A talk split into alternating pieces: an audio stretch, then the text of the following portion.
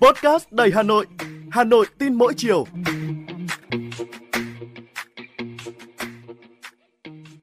Xin chào bạn, tôi là Thúy Hằng, người đồng hành với bạn trong số podcast Hà Nội tin mỗi chiều ngày hôm nay.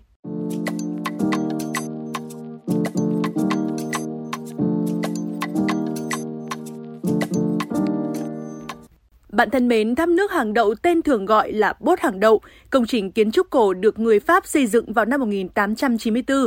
Sau bao năm nằm ngủ quên giữa phố, thì nay đang được các kiến trúc sư, các chuyên gia tiến hành cải tạo, tổ chức trưng bày không gian, sắp đặt để mở cửa đón khách tham quan. Đây là một trong số những di sản công nghiệp được Hà Nội lựa chọn kiến tạo thành không gian sáng tạo, từng bước hiện thực hóa sáng kiến khi Hà Nội tham gia vào mạng lưới các thành phố sáng tạo của UNESCO không gian sắp đặt bên trong và di sản tháp nước hàng đậu sẽ chính thức mở cửa để người dân và du khách đến tham quan từ ngày 17 tháng 11 đến hết ngày 31 tháng 12. Cùng với bốt nước hàng đậu thì những ngày qua, quá trình cải tạo một phân xưởng trong nhà máy xe lửa Gia Lâm thành không gian kiến trúc nghệ thuật cũng đang được diễn ra. Những giá trị công nghiệp ngủ yên đang được đánh thức giúp người trải nghiệm đi trên chuyến tàu di sản, nơi mà đã chứng kiến sức sống mãnh liệt của một trong những phân xưởng công nghiệp đầu tiên của thủ đô. Theo định nghĩa của Ủy ban quốc tế nghiên cứu và bảo tồn di sản công nghiệp thì di sản công nghiệp là những gì còn lại của văn hóa công nghiệp, bao gồm có các tòa nhà, công xưởng, máy móc, hầm mỏ. Đây là một phần không thể tách rời của di sản văn hóa nói chung. Khái niệm này thì đã rất là quen thuộc ở châu Âu, thế nhưng mà tại Việt Nam thì còn khá mới mẻ. Hiện nay Hà Nội có khoảng hơn 100 cơ sở công nghiệp, trong đó không ít các nhà máy xí nghiệp mang nhiều dấu ấn và lưu giữ được những ký ức lịch sử của dân tộc vào năm 2022, Hà Nội đã thông qua nghị quyết di rời 9 cơ sở công nghiệp trong vòng 5 năm. Các khu nhà máy xí nghiệp thường gắn với hình ảnh cũ nát, tồi tàn, kém hấp dẫn do bị bỏ hoang trong một thời gian dài. Hà Nội nói riêng, Việt Nam nói chung, hiện nay chưa có những mô hình kiểu mẫu nào trong công tác chuyển đổi các khu công nghiệp cũ. Nếu như giải quyết được hài hòa giữa lợi ích kinh tế và yếu tố văn hóa từ việc tái tạo các di sản công nghiệp thì Hà Nội sẽ có nhiều đột phá về sáng tạo, tạo ra được bản sắc riêng từ những khoảng không gian kết nối giữa quá khứ và hiện tại. Cho đến nay thì việc phát huy tiềm năng di sản công nghiệp cũng chưa được định vị rõ trong hệ thống di sản. Đây cũng là bài toán được đặt ra trong phát triển công nghiệp văn hóa nói chung tại Việt Nam. Chính vì vậy, cần phải hình thành một cái mô hình ba nhà, đó là nhà nước, nhà đầu tư và nhà sáng tạo văn hóa. Ba nhà này sẽ tạo ra một sự chuyển động thực sự cho sự phát triển mang tính bền vững của các ngành công nghiệp văn hóa. Và cũng theo các chuyên gia, ngành văn hóa và các địa phương, các cơ quan liên quan sớm giả soát, nhận diện những di sản công nghiệp đề xuất công nhận là di tích lịch sử, văn hóa hoặc kiến trúc nhằm tạo hành lang pháp lý để bảo vệ các di sản công nghiệp.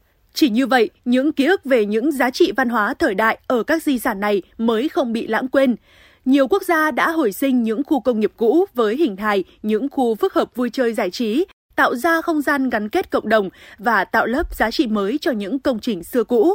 Giá trị còn lại từ những công xưởng hoen dị đã sớm được những nhà đầu tư, kiến trúc sư nhận ra và đưa ra những giải pháp khai thác một cách đúng đắn và hiệu quả việc kiến tạo những không gian văn hóa sẽ góp phần giúp Hà Nội chuyển mình trong dòng chảy phát triển công nghiệp văn hóa. Những di sản công nghiệp cũng là địa điểm tổ chức hàng loạt những sự kiện văn hóa sáng tạo trong tuần lễ thiết kế sáng tạo Hà Nội diễn ra từ ngày 17 đến ngày 26 tháng 11, một trong nhiều sự kiện khẳng định thương hiệu thành phố sáng tạo của UNESCO.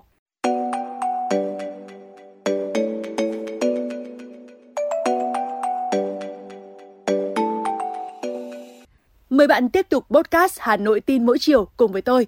Bạn thân mến, dân gian có câu là đất lành chim đậu.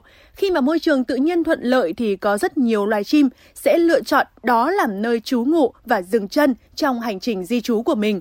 Vùng đất ngập nước ở đồng bằng sông Cửu Long là Tràm Chim, tỉnh Đồng Tháp và Phú Mỹ, tỉnh Kiên Giang của nước ta, từng là điểm lui tới trú ngụ thường xuyên của xếu đậu đỏ, loài chim đặc biệt quý hiếm, có giá trị lớn trong văn hóa đời sống tinh thần của người dân Á Đông, được xem là chỉ dấu môi trường thiên nhiên trong lành. Thế nhưng mới đây thôi, thông tin về việc tỉnh Đồng Tháp phải đưa cặp xếu trống và mái từ Thái Lan về vườn quốc gia Tràm Chim đầu tháng 12 nhằm bảo tồn và phục hồi, do hiện nay tại Việt Nam hầu như vắng bóng loài chim quý hiếm này, khiến nhiều người không khỏi ngậm ngùi bởi xếu đã bỏ đất ta mà đi mất rồi khi mà chúng ta đã quên trân trọng món quà của tự nhiên. Theo kế hoạch thì trong 10 năm, tỉnh Đồng Tháp sẽ nuôi và thả 100 con sếu ra tự nhiên với tổng kinh phí lên tới 185 tỷ đồng. Những cán bộ chăm sóc trực tiếp đã hoàn thành tập huấn ở nước bạn. Vườn quốc gia Tràm Chim rộng 7.500 ha là khu đất ngập nước, được công nhận là khu Ramsar, khu bảo tồn ngập nước thứ 2.000 của thế giới và thứ tư của Việt Nam. Nơi đây có nhiều loài chim quý, đặc biệt là sếu đầu đỏ, nằm trong rách đỏ. Đàn sếu thường từ Campuchia bay về vườn kiếm ăn, trú ngụ từ tháng 12 đến tháng 4 năm sau, rồi mới rời đi. Quãng thời gian này, vườn cũng thu hút khách du lịch đến chiêm ngưỡng chụp hình loài chim quý hiếm. Thế nhưng đó chỉ còn là câu chuyện của quá khứ, bởi kể từ năm 2020, lần đầu tiên Việt Nam không thấy sếu đầu đỏ bay về trú lại tìm thức ăn. Giới khoa học quan sát và cho biết chỉ có 7 con bay qua khu vực Phú Mỹ, Kiên Giang mà không hề đậu lại và giờ thì xếu vắng bóng. Sự sụt giảm của đàn xếu ở Việt Nam cho thấy môi trường sinh thái tự nhiên bị xuống cấp nghiêm trọng, đặc biệt là các vùng đất ngập nước tự nhiên và khu vực sản xuất nông nghiệp. Sinh cảnh sống của xếu bị tàn phá quá nhanh trong 10 năm gần đây. Ở Tràm Chim, xưa kia ít canh rạch, đồng cỏ năng khi đó vài nghìn hecta là môi trường sống hoàn hảo. Những năm gần đây, người dân khai phá đất trồng lúa, diện tích cỏ năng giảm, hiện chỉ còn khoảng 300 hecta. Còn ở Tây Nguyên, trước đây là rừng khộp rộng lớn nơi xếu sinh sản, nay thành đồn điền cao su, dãy điều. Riêng đồng bằng sông Cửu Long, việc chuyển đổi đồng cỏ ngập nước tự nhiên thành đất nuôi trồng thủy sản hay trồng lúa và lạm dụng hóa chất trong nông nghiệp đã phá vỡ cân bằng hệ sinh thái. Xếu gần như không còn cơ hội để tồn tại.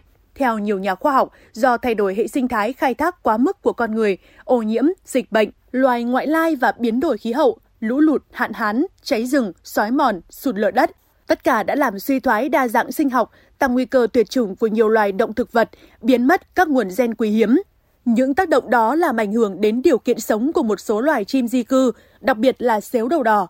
Để bảo tồn đa dạng sinh học của vườn, ngoài việc quản lý tốt mực nước tạo môi trường sống cho các thảm thực vật, các loài động vật, chính quyền địa phương cần đẩy mạnh công tác tuyên truyền, tạo sinh kế hợp lý cho người dân xung quanh khu vực vườn quốc gia. Qua đó cùng huy động lực lượng này trong nhiệm vụ bảo vệ đa dạng sinh học của vườn. Chúng ta cũng cần cải tạo môi trường thiên nhiên, tạo những điều kiện tốt nhất để bảo vệ các loài động vật và chờ đón những đàn xếu trở về.